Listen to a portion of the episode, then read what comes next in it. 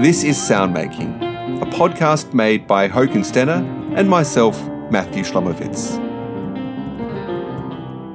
Each episode of Soundmaking features a composer or performer discussing the how and why of music they've created. In this episode of Soundmaking, I spoke with violinist Jessie Montgomery and double bassist Eleanor Oppenheim about their band, Big Dog Little Dog. We spoke about their first album, which was released on the label New Amsterdam in 2019. You'll shortly hear a little bit of the track Ultraviolet. You'll hear all of Cipher midway and the song Panorama at the end.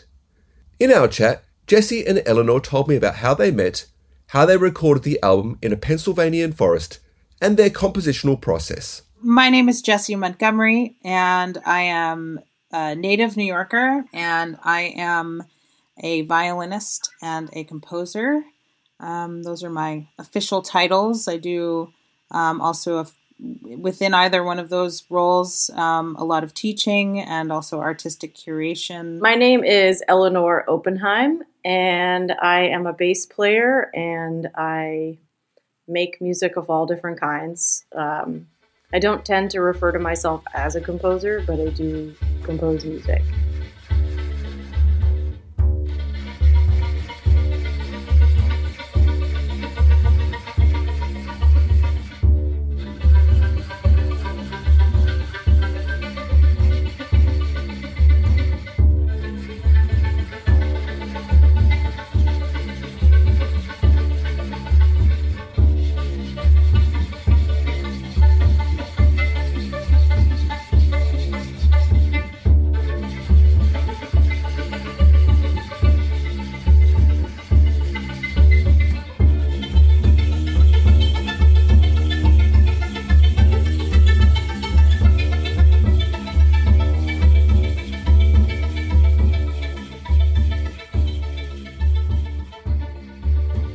So that track that you just heard is Ultraviolet, which is on our debut album Big Dog Little Dog, which is also the title of our band, Big Dog Little Dog.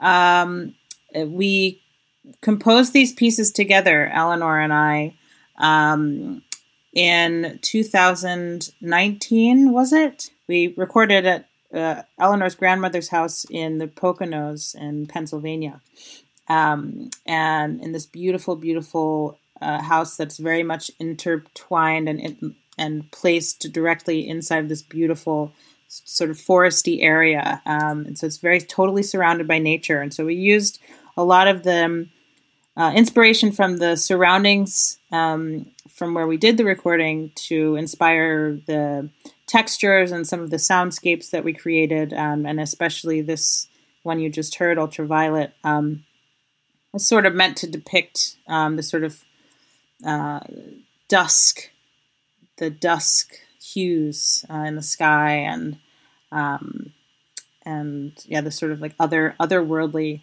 color schemes. Jesse and I met in college, and we were at a very stuffy conservatory, and we both kind of fell outside of the mold so to speak. Um, and I think we were drawn to each other because of that, and also because we're both native New Yorkers, um, and we had very similar upbringings.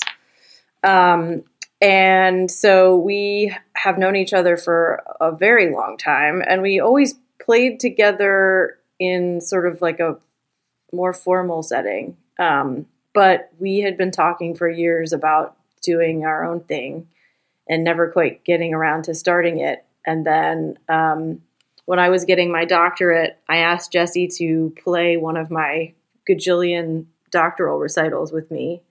And we were playing all this really gnarly, I was doing all these arrangements of like, you know, duets for cello and violin and stuff. Um, and we were having a great time with that, but then we needed to like have a pressure valve to blow off some steam from that. And so we just kind of started farting around with our own stuff uh, in and around that. And then that kind of got us in the groove of how we work. So, uh, the way that Jessie and I write music is we go in a room and we take out our instruments and we just start playing.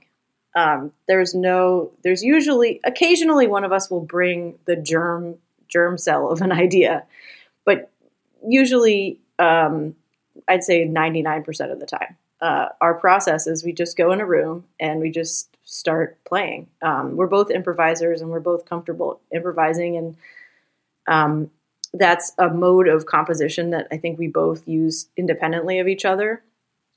And so it just makes sense for us to to use that as our jumping off point. And then gradually we record everything that we do. So we go in the room, we turn on, you know, someone's phone basically, uh, and we record just everything that happens. Um, and once we have something that kind of looks like it's going somewhere, we then go back and listen and we kind of shape it after the fact. We kind of um, take the block of granite and start chipping away at it a little bit. And we get a form and then we fill in the rest, you know, accordingly. Um, and so that's that's what we did with Cipher. Um, I think Cipher started with I was goofing around with this bass thing that was like sh- shifting double stops. Basically, it was based on like a an exercise my teacher used to make me do for finger independence when I was young. Um, and I just really always liked that exercise a lot. And I always liked the idea of um, playing around with like different interval shapes on the bass because it's a, every interval is like such a monstrous undertaking on an instrument that's that big. Um, so I just started noodling around with that, and Jessie jumped in with some genius, which is usually what happens. Um, and that's how we kind of got the kernel of Cipher going. And then after that, the form came pretty quickly.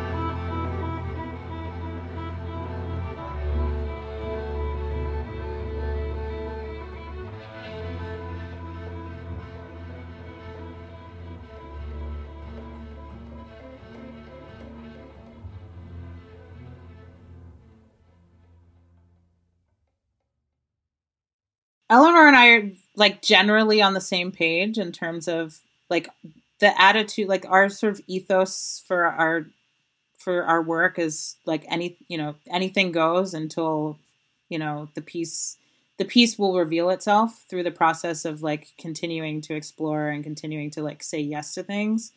Um, we definitely i think without discussing it take like naturally fall into like this sort of um, you know we have this value system around improvisation which is that anything goes everything's always a yes a yes and you know and um, so in, we sort of go about it um, in that way. And if someone wants to try something new or add a different flavor we always make room for that um, because you know just keeping those channels open is is part of also part of i think it's just part of what makes it enjoyable for both of us. And we both have you know can have a chance at sort of guiding the direction of the piece um, and then in that way it ends up being really equal and um, yeah, and like really naturally balanced. I mean, like, again, it was like um, it was one of these things where Eleanor and I, I knew before we started playing together that we should probably play together.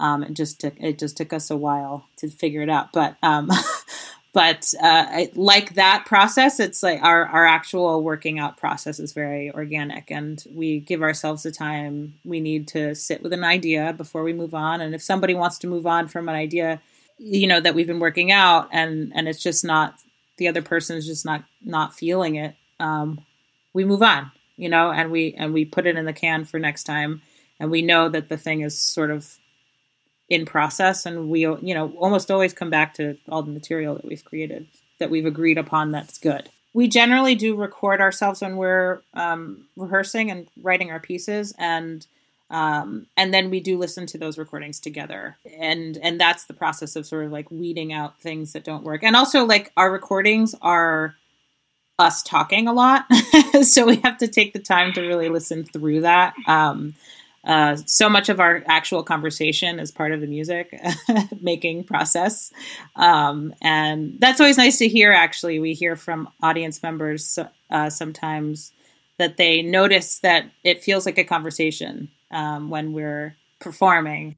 So, Panorama, which is um, one of the first tunes that we actually wrote together, um, which we're going to listen to here, um, is definitely, um, I would say that it it has absorbed, we have absorbed as um, you know New Yorkers and Americans a lot of different musical traditions. And one of the things that's kind of part of our musical DNA is this is you know Americana music, um, which encompasses a whole range of things, um, everything from country and western to you know Dixieland and blues and everything in between. But um, it's almost unavoidable that that's going to be in there somewhere rattling around your brain. Um, and I think um, a, a, lot of people have said that this particular tune kind of evokes like a landscape or, you know, something very broad and panoramic, which is why it's called panorama. Um, but something that's that's sort of classically American sounding. Um, and I don't disagree with that. I wasn't, you know, I don't think we were thinking, let's, you know, write something Copland esque or whatever. Um, but I do think that there's there's hints of that in there for sure, and I'm not uh, ashamed of that. the gestures in panorama that are that I'm doing um, in the violin part, those fast gestures. Actually, this is an example of one of those times it was like a textural idea that Eleanor threw out at me, and she was like, "Well, what if you play these small gestures that increase in length and sweep and scope?" And those are like um, we were thinking very visually about this one, and that we were we were imagining that, the, that those gestures were sort of like these sort of blips in time, um, or like like um, a texture on a canvas that's like more in the front, like a more foreground te- texture that's you know covering the front of a painting or so something like that. it's not it's not in a genre specifically. We're not aiming for a target audience. We're just putting it out there, and whoever likes it likes it, and that's great. And um, yes, uh, we do get a lot of um, interest from artists in other media, specifically visual artists and choreographers seem to really like it. Um, so I, you know, can't complain about any of that. So we would just love uh, people to know that we're still we're working now on a new on a new album. We just started writing um, writing together again since the since the pandemic. Uh, we started getting back together and rehearsing again. So we're back on track um, and working out some new songs that we hope to uh, share with you in a new album coming up soon.